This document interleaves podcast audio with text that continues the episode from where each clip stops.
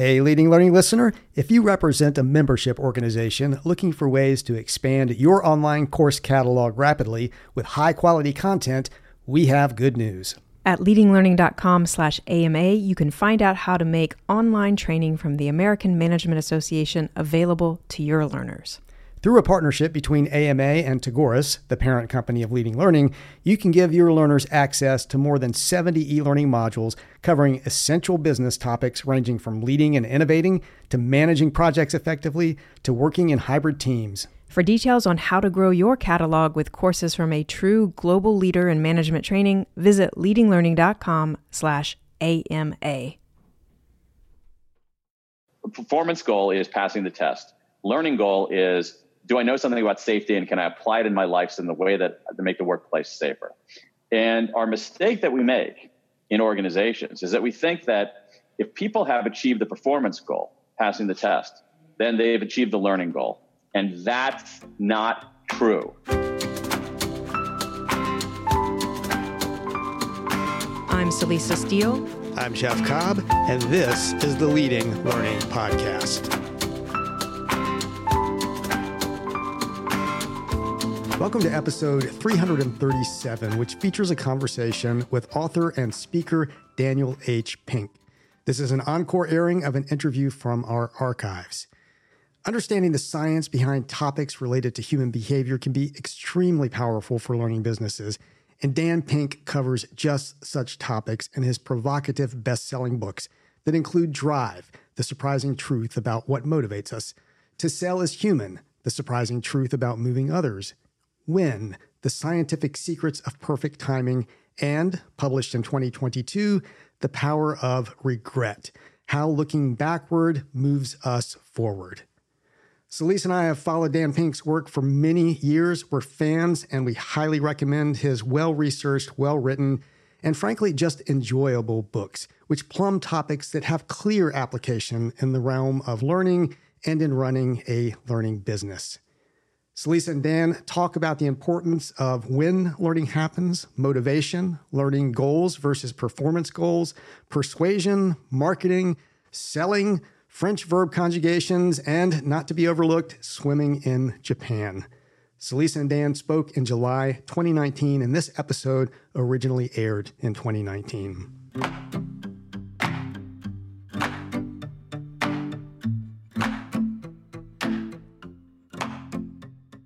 Today, I'm very excited to be joined by Daniel H. Pink, the author of six provocative best selling books, including To Sell is Human The Surprising Truth About Moving Others, which uses social science to offer a fresh look at the art and science of sales, and Drive The Surprising Truth About What Motivates Us, which draws on over 50 years of behavioral science to overturn conventional wisdom about human motivation. Dan's newest book, When The Scientific Secrets of Perfect Timing, unlocks scientific secrets to good timing to help us flourish in life. Dan's also the creator of the Pinkcast, a series of short videos that feature science based tools and tips for working smarter and living better. He's a comic aficionado and a keynote speaker. Dan, welcome to the Leading Learning Podcast. Celisa, thanks for having me. So, before we dive in in earnest, you know, what beyond my short introduction would you like for listeners to know about your work and your background? Wow, I think that you've covered a lot of it. Uh, I don't. I don't think there's any secret to my essence. I think the one thing that I think has had a bigger effect on me than than I realized and might go unnoticed is I grew up in Columbus, Ohio. I, mean, I am a Midwesterner, and my Midwesternness comes out a lot more than one would ever than I would have ever expected. So if you notice me being especially polite. I was going to say I could expect a very polite conversation. Then, right? Saying please and thank you at every turn. That's the explanation for it. Well, excellent. Well, then we'll we'll just dive right in and okay, in dri- yeah. So in Drive, I know you talk about motivation 3.0, and so I'm hoping maybe you can briefly recap what that is. And uh, yes, I realize I'm asking you to compress a lot. Sure, that's cool. So let me take three steps back from that question and let's talk about human motivation. What motivates human beings? And the answer is not a singular thing. It's not anything you can distill into a single sentence because human beings are a mix of drive. So we have one drive in that we have a biological drive. We can call that motivation 1.0, right? We eat when we're hungry, we drink when we're thirsty, we have sex to satisfy those kinds of urges. So that's and and those biological drives are obviously part of what it is to be human, but it's not all of what it is to be human. Uh, so we have another drive too. We do respond reasonably predictably to rewards and punishments in our environment. You know, if if you if every time I come to the office and put on the headphones I'm wearing right now, and the Bose Corporation delivered an electric shock every time I put them on, I would probably stop wearing these headphones, right? Because uh, I'm responding to that punishment. So we respond pretty well to rewards and punishments, and that's another drive. But human beings also have a third drive. And, and that's what I think has been neglected in a lot of our thinking in organizations about human beings until very recently. That human beings do things because they like doing them. Human beings do things because it's the right thing to do. Human beings do things because they get better at it, because it's challenging, because it achieves some kind of purpose. And that's part of what it is to be human. And so if we look at all of these drives together, I think what's important is that we have to have a three dimensional view of human beings. And until relatively recently, organizations were taking only that two dimensional view of human beings. They're saying, yeah, there are these bio- they got these biological drives, whatever. We're going to have bathrooms and water fountains and whatnot.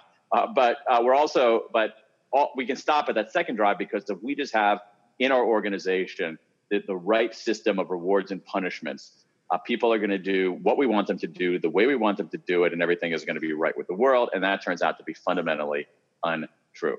And so, you know, f- for me, I think that what you laid out, that just motivation 3.0, that's been often neglected, but it can be crucial. I mean, it seems that there's really clear application of that to learning businesses. I mean, both in terms of the, oh heck yeah, yeah, and so in terms of the internal staff and sort of how they're organized and how they do their work together, but also then around how they serve the learners. That that is the main focus of what they're doing. And and so maybe if we could focus on that second group, the learners. Uh, what applications or, or implications of Motivation 3.0 do you see for how we might better serve and support learners? The, the main idea, what we know from this research, and, and that's also actually important too, is that what I'm saying here is not um, philosophical. It's not, hey, this is my opinion about how to run organizations better. I, I'm looking at 50 years of science that says we have some pretty good evidence about what works and what doesn't when it comes to motivation. And what we know from this science is the following, and it goes directly, Lisa, to your, to your question about 2.0 and 3.0. Here's what we know there's a certain kind of motivator we use in organizations. We use them in learning too, about which more in a moment, but there's a certain kind of motivator we use in organizations. Psychologists, social scientists call it a controlling contingent motivator. I like to call it an if then reward.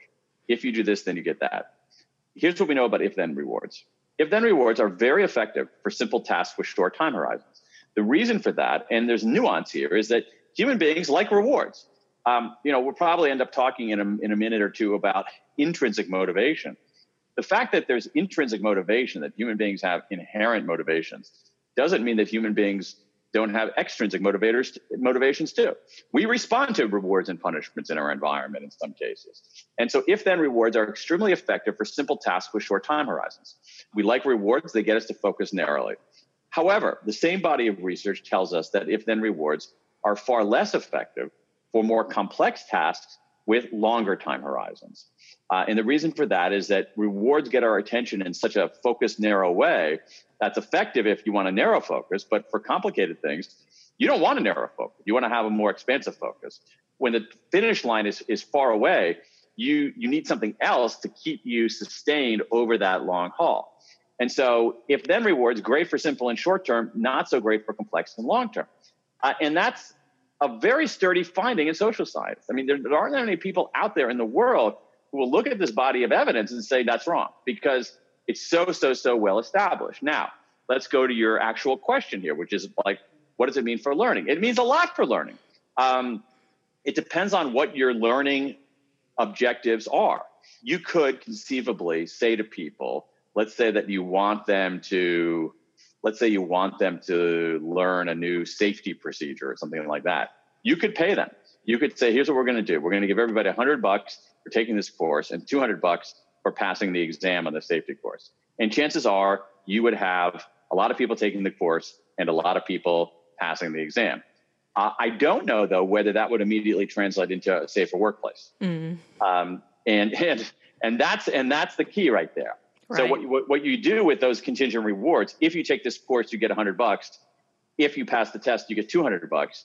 What you get is people narrowly focus on that particular task. You get them focused on the completing that objective. I'm going to get through this course. I'm going to do it any way that I can, and I'm going to pass the test. And there's a lot of evidence out there that that is actually that that that's can, can be a wrong way to do things. Um, and I'll give you one more point, and then I'll shut up for a second. It, and that is it, it's it's the difference between what are called learning goals and what are called performance goals. Learning goals and performance goals. So if you think about this, performance goal is passing the test. Learning goal is do I know something about safety and can I apply it in my life in the way that to make the workplace safer? And our mistake that we make in organizations is that we think that if people have achieved the performance goal, passing the test, then they've achieved the learning goal. And that's not true. It's true sometimes, but it's not true all the time. And this is enormously important. And I can even give you an example in my own life about that. I'll, I'll give you a painful example in my own life. Yes, so please. I took, I took uh, about, about me as a learner. I took French for six years in high school and college. I got straight A's in French. I can't speak French. Why? Why can't I speak French? Because I was focused entirely on the performance goal. What do I have to do to get an A on this quiz in French? What do I have to do to get an A on that midterm exam in French? And so I was narrowly focused on that particular performance goal. I'm going to get 100% on that quiz about conjugating irregular verbs, right? But as soon as I got that grade, I hadn't really learned it. I was just basically performing. And uh, I hadn't, and I, I had no idea how to apply it. Uh, I hadn't, the, the, the learning that I had, such as it was, was incredibly shallow and not very deep. And so this is the mistake that we make in, in, in learning, that we want people actually to learn. And when we focus too much on the performance goals, it can actually inhibit learning. It's it's very paradoxical. It's hard for us to wrap our minds around. So I like to have. I think one way to help people understand it is to think about their own experiences.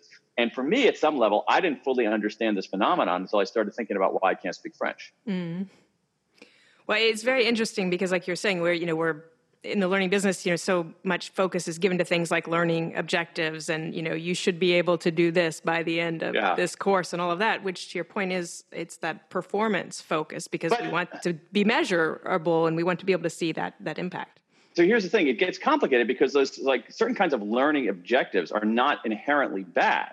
It's just a matter of what you're doing to get there. And it's complicated. So if you think about something like in school, you think about something like grades there's nothing inherently wrong with grades. It depends on how they're used. And so, one of the things that we know about learning, one of the things we know about mastery of any kind, is that the way that people make, the way that people learn, the way that people get better is by having information and feedback on how they're doing. So, a grade can be information and feedback. You can say, here's your grade right now. You're performing at a B level. And, but here are some steps that you can take to perform at, a, at, an, at an A level. That's great as a, as a form of feedback. But in many cases, in certain kinds of learning environments, the grade is the, like for me in French, that's the entire point of the exercise. The point of the exercise is to get an A in the class. And the structure is such that we, that the, the policymakers, the architects of all this, have the false belief that getting an A in a test means you've learned French, and that's the thing that's not that's the thing that's not true. Yeah. No, so I think there are amazing number of implications uh, of this, and I think then the application comes down to some of what you're starting to to get into around, you know, how do we make use of learning objectives to the extent that there are uh, yeah. tests involved? How do we make use of of those um, grades and things so that we can always make sure that the focus really is on the learning goals as opposed to Absolutely. the performance goals. So you could take a you could take a learning objective and then like to me, I don't know, give me give me what might give me an example of what might be a learning objective. We can stay with your French example. You know, by, by the okay. end of this course, you should be able to conjugate être in the present tense. Right, right. That's very kind of performance oriented. But what I would do is is like I think that a better performance goal would be as follows. Uh, we are going to um, make a Skype call to a hotel in Montreal, and you will have to make a reservation there. Mm. Okay, and then so we're going to see how well you do on that. Then the other thing that we're going to do is that you're going to teach someone else mm. how to do this Mm-hmm. Now, to me, that would start getting at learning rather than, than, than merely performance. Yes. Because believe me, believe me, Celisa, mm. there was a time in my life when if you needed an irregular verb conjugated, I was your man. and you have the A's to prove it. I do. well, great motivation is something we've talked about on the podcast um, in the past, and we'll make sure to to link to some of those other episodes because I think exactly what you're getting at with the focus on performance and also on the extrinsic versus intrinsic foci. Again, there, you know, that's all really important when trying to think about how best to support learners in learning and how best to provide for their engagement in the experience. At Tagoras, we're experts in the global business of lifelong learning, and we use our expertise to help clients better understand their markets, connect with new customers, make the right investment decisions, and grow their learning businesses. We achieve these goals through expert market assessment, strategy formulation, and platform selection services. If you're looking for a partner to help your learning business achieve greater reach, revenue, and impact, learn more at tagoras.com/services.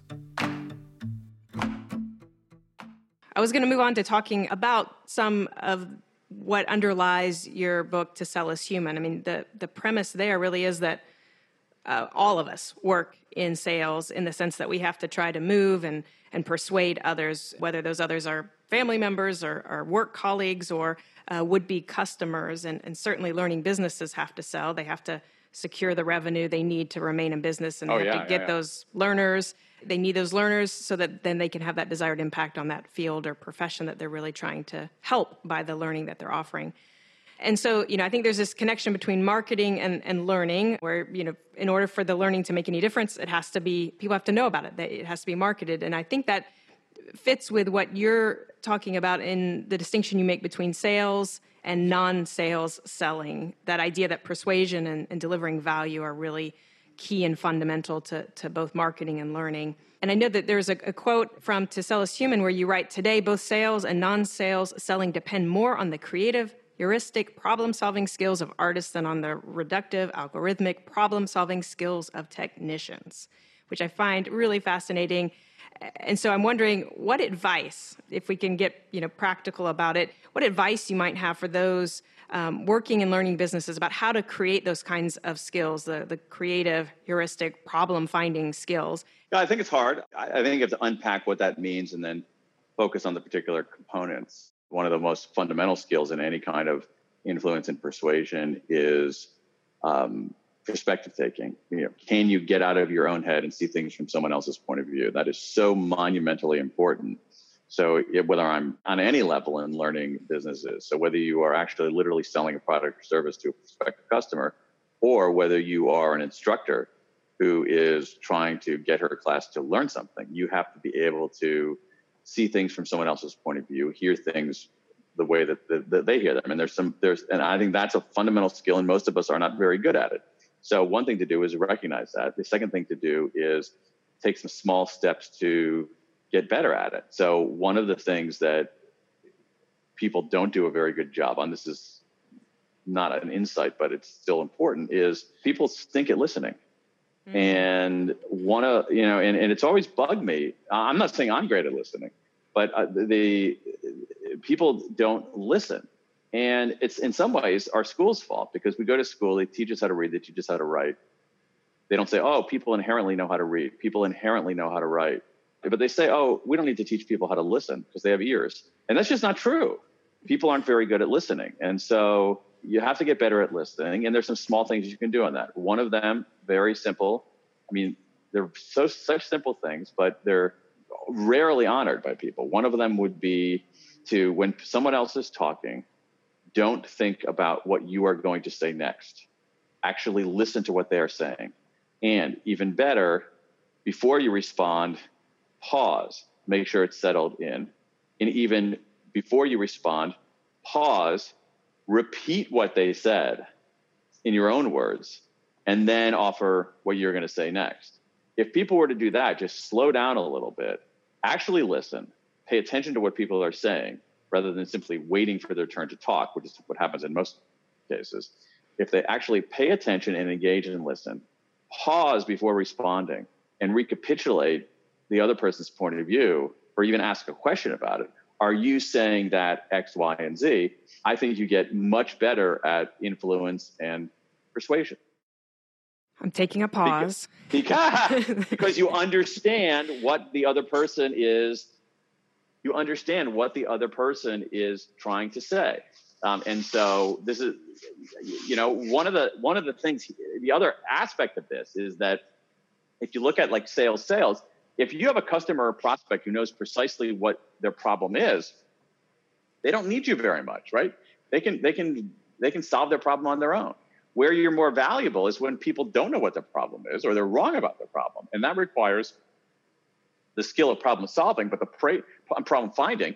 Can you surface latent problems? Can you can you unearth hidden problems? The the predicate for that is you have to be able to listen. I think it's an excellent point that if we listen more, it's going to be valuable in that moment of persuasion, talking with a potential customer or a learner. And then there's also the fact that it's going to help us understand our market that much better. Any so any assumptions that we might be making about what our learners need, if we're truly listening, we will either be able to verify what we think they need is correct, or we'll come to understand that oh, actually, you know this seminar, this workshop, this uh, online course we were thinking of offering really doesn't speak to what we're hearing as a need from learners. Exactly. Okay. So I feel like we're doing sort of a, a, a quick tour of, of, of, some of your, your best hits here. And so I was going to move on to, to When, because I think When, very much like Drive, which we started out talking about, has, has a lot to offer lifelong mm. learners and, and those supporting and providing uh, for those lifelong learners. And so, you know, based on what you learned in researching and writing When, um, what recommendations do you have for learning businesses about how they might leverage timing to achieve the best learning results and outcomes? So there, there's so many things that learning businesses can do. Again, I'm going to take two steps backward and think about what what what do I what do we really mean by timing? Because that is also multifaceted. So part of it is so so so here once again we go to the the we go to the research, and the research here is complicated because there's no one out there saying I'm a scientist of timing but what you have is you have research being done in maybe 20, 25 different fields that are asking these kinds of questions about timing. So things like how does you know uh, how does our performance, how does our mood change over the course of a day? Yeah, that's real. Actually, ends up being really important. How do breaks affect our performance and our learning? Uh, how do beginnings affect us? How do midpoints affect us? How do endings affect us of any kind, not beyond the day? How do groups synchronize in time? So all of these, I, I, all of these yield lessons for learning organizations. At the very beginning, at the unit of the day, there's some really, really important things here. I mean, hugely important for any kind of learning business. And, and the most important of which is this that human beings' brain power, our cognitive abilities, do not remain static over the course of the day, they change. And so your brain power is different at different times of day. And the premise for so much of what goes on in organizations from meetings oh it doesn't matter whether we have this meeting at 9.30 or at 2.30 uh, courses seminars oh we can have this seminar at 4.30 or 11.15 it doesn't really matter. Any kind of meeting you know you know uh, it, it it matters a lot because our brain power doesn't stay remain static over the course of a day. It changes and it changes in material way. And in their way, and once again, there is a mountain of evidence showing this. A mountain. So you look at something like, um, you know, one of uh, just a brilliant piece of research headed by Francesca Gino at Harvard, and along with two Danish researchers, they looked at two million Danish standardized test scores. So kids in Denmark take standardized tests as they do here in the states, and in Denmark, the students take the tests on computers rather than on number two pencil and bubble forms, which many jurisdictions in the US still do. So they take them on computers, but on testing day, the typical Danish school has more students than computers, so everybody can't take the test at the same time. So the students are randomly assigned to take the test at different times a day. And so, the, so some take them early, some take them late. The students who take the standardized test in the afternoon score as if they've missed two weeks of school. So that's a big deal. Yeah. Uh, that that that to me that calls into question the validity of or could call into question the validity of standardized tests as a policymaking tool.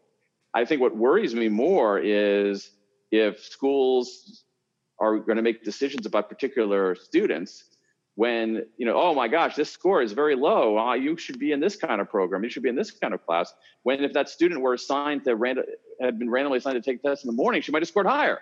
And you know you see it in just a whole array of data uh, another really important study out of out of uh, los angeles again looking at millions and millions of anonymized profiles of, of los angeles elementary school students showed that students who take math in the morning learn more math, period.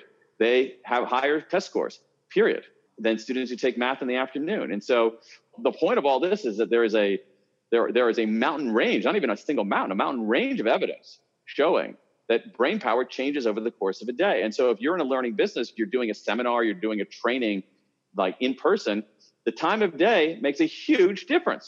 Um, it's not simply a logistical issue. And, and, and and, and that's just like one example of how the science of timing can affect what's hap- what happens in learning organizations. Yeah, I think that's fascinating and uh, a point that you make throughout. You know, when that when should be given sort of as much weight as what. And I think you know, learning businesses we tend to focus on you know what are we teaching and you know what are those learning objectives or those performance goals that we have for it. And we tend to talk very little around when, other than, as you said, for it to just be a logistical choice. You know, we have this slot or this yeah. slot. You know, where do we put it? Totally. You're right. And I'm not saying that the when question is more important than the what.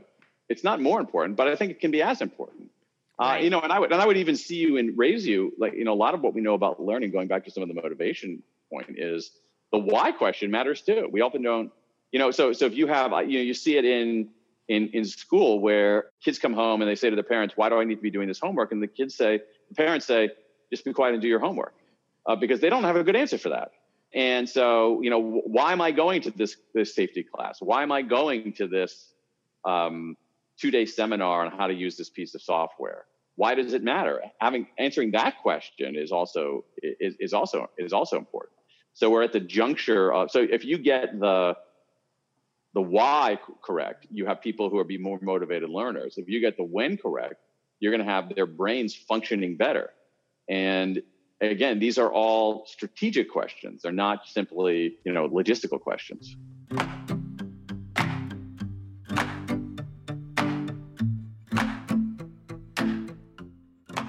I've been asking you, uh, you know, questions about lifelong learning because that's, uh, you know, who our listeners are. That's what they live and breathe. I know it isn't your primary domain, but obviously you're uh, an observer, a thinker, a lifelong learner yourself. And so I'm curious when you think big picture about what's on the horizon for, for humans and how we live and what's coming maybe in the next five years or so, what is it that excites you? And eh, to the extent that you have thoughts on it, you know, what implications do you see for learning of whatever's you want to focus on out there on the horizon? Uh, yeah, I, I, mean, who knows? I mean, I don't, I don't think I have a better take on this than anybody else. I can just give you my opinion of, of what I'm, what I'm seeing out there, and it's a sort of maybe a dog's breakfast of insights here. So one thing that, that came out in the When research is the importance of, of breaks in learning. Um, and you know, we, we we've absorbed this ethic that the way to get stuff done, the way to achieve, the way to learn is just to power through and not take a break. And that's fundamentally flawed. It's just not true. There's an, uh, again, this whole massive evidence showing that breaks are part of our learning. Uh, and I think the same thing is true. I think we're having a re reckoning in this country, especially with sleep and the importance of sleep, not only in well being in general, but in learning per se. So I think that we're going to have, in, in many ways, a more three dimensional view of what learning is. It isn't simply sitting there grinding away it's part of how do you prepare your mind and your body for the, the possibilities of learning. And that goes to things like taking breaks and getting enough sleep. I think that's going to end up being a, uh, it's already becoming a, a, big factor. And we know a huge amount about how sleep consolidates memory, how sleep consolidates learning. So believe it or not, the the rest, the breaks, and the sleep, I think, are going to become a bigger deal in learning in general. Um, I think one of the challenges is to what extent we can do more self-directed learning, and uh, you know, out, and which is a challenge for learning businesses. Uh, if people are able to simply select out, uh, to me, I've always thought that the one of the most potent learning technologies, the most potent learning platforms, call it most potent learning organizations. I don't even know what you call it out there, and I, I don't think it's been fully recognized as YouTube. Um, when people want to learn, especially how to do something, increasingly they, they, they, they go to YouTube how do I fix this door? How do I change this oil? How do I make a blueberry pie? They're going to, and, and there's something in that um, that I think are lessons for uh, learning organizations. What is it about YouTube that is so appealing to learners? And I think, I don't know, but it's like the, the lessons are brief. They're mm-hmm. very, very specific. They're very specific to what people are doing. They're just in time so it isn't like, um, you know, it's like you you can send me to a course on how to fix doors, but you know what? Learning how to fix doors is really important to me when my freaking door is broken and I and I can't close it. You know what I mean? Right. So it's it's the so so I think there's a lesson in there in the in the, in YouTube as a as a massive force of learning. I mean, there are all kinds of horrible, insidious things that go on in YouTube too, but it's a incredibly potent form of learning. And then the other thing is, is uh, you know, I do think that um, we, are we're probably going to be reckoning with the social side of learning. I, I, I do, as much as I like self-directed learning, a lot of learning in life is with other people. It's social, and so what are some? And I think an interesting question is, what are some ways to um, facilitate, accelerate learning in a social way that isn't the traditional classroom setting? Mm. And, and I think what you see there is I think you see professional or professional associations doing some very interesting things on that. I think you even see self-organized things like book clubs are a really interesting model for how people learn socially. Well, great. I mean, yeah, so I think sleep and breaks, you said, and I totally agree that those are so important. Um, I heard uh, someone recently describe sleep as sort of the uh, the, the Swiss Army knife of, of, of life, right? They can sort of address yeah. everything. If we're sleeping well, it can help us think more clearly, yeah. learn better, um, yeah.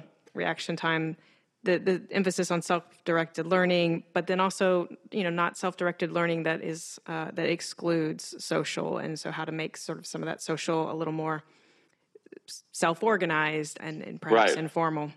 The other thing is like, it's like, and this is not a, a big insight is, you know, if I'm a, if I'm in a learning organization, if I'm a learning organization, a learning business, and I want to know what's going on and look for some ways to do better, then one of the things that I want to do is I want to look for bright spots out there in the world where, where people are learning a lot and people are actually learning without me. And so to me, like you look at YouTube and say, well, like, like let's unpack that. Like I would get a team of people. Let's like why are, why is YouTube so popular as a learning tool? Let's unpack that. What are the attributes of it? Can we do that same kind of thing?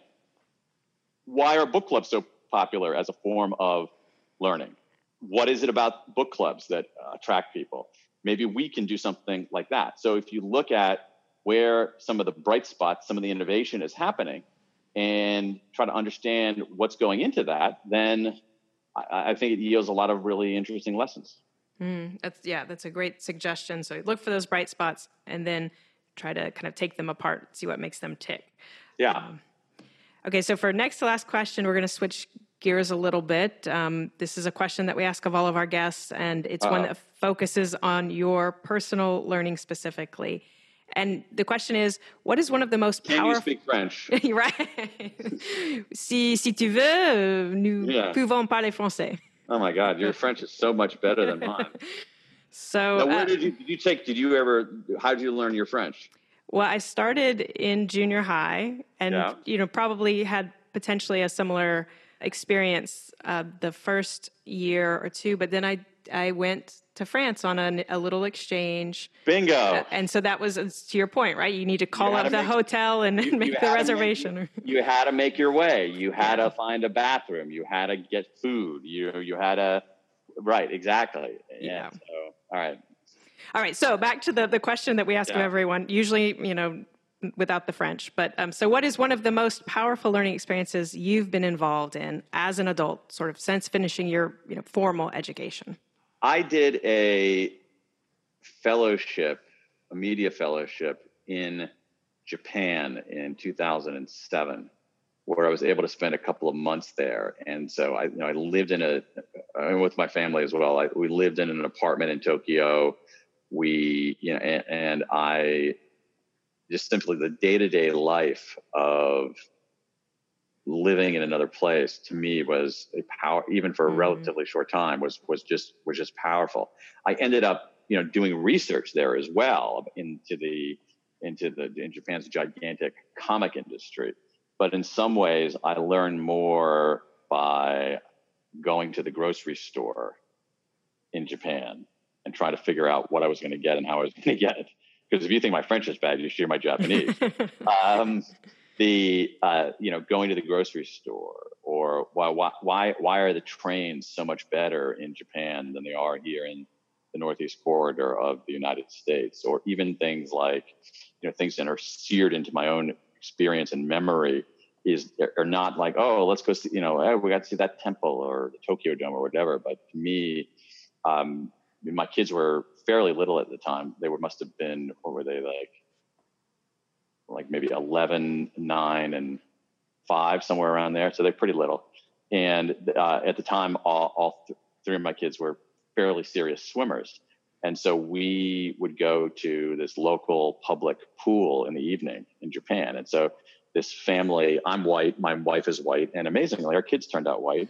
um, and and so you have this, and and a five person family is a very large family in Japan. And so, and also we are, we tend to be, t- we're taller than average.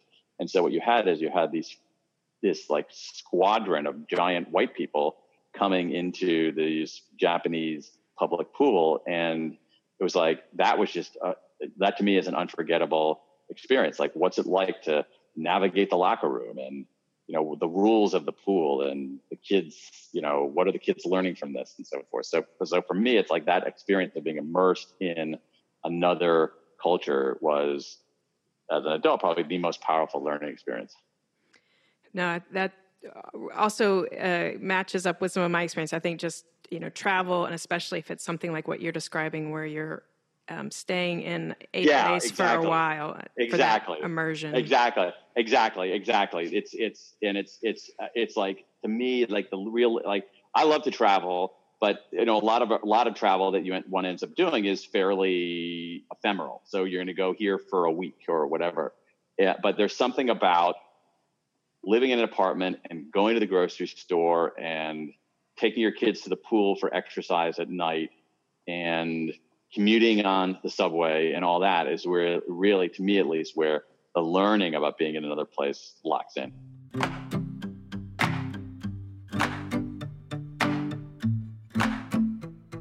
Dan Pink is a best-selling author and speaker. In the show notes for this episode at leadinglearning.com slash episode 337, you'll find links to his website and the Pink Cast. We highly recommend the Pink Cast, which is a series of short, free videos. Each one features a science-based tool or tip for working smarter and living better. At leadinglearning.com slash episode 337, you'll also see options for subscribing to the podcast – and we would be grateful if you would subscribe if you haven't yet, as subscriptions give us some data on the impact of the podcast. We'd also be grateful if you would rate us on Apple Podcast or wherever you listen, especially if you find the Leading Learning podcast valuable. Celisa and I personally would appreciate it, and ratings and reviews help us show up when people search for content on leading a learning business. Go to leadinglearning.com slash Apple to leave a rating. Lastly, please help us grow the Leading Learning community. At leadinglearning.com slash episode 337, there are links to find us on Twitter, LinkedIn, and Facebook. Thanks again, and see you next time on the Leading Learning Podcast.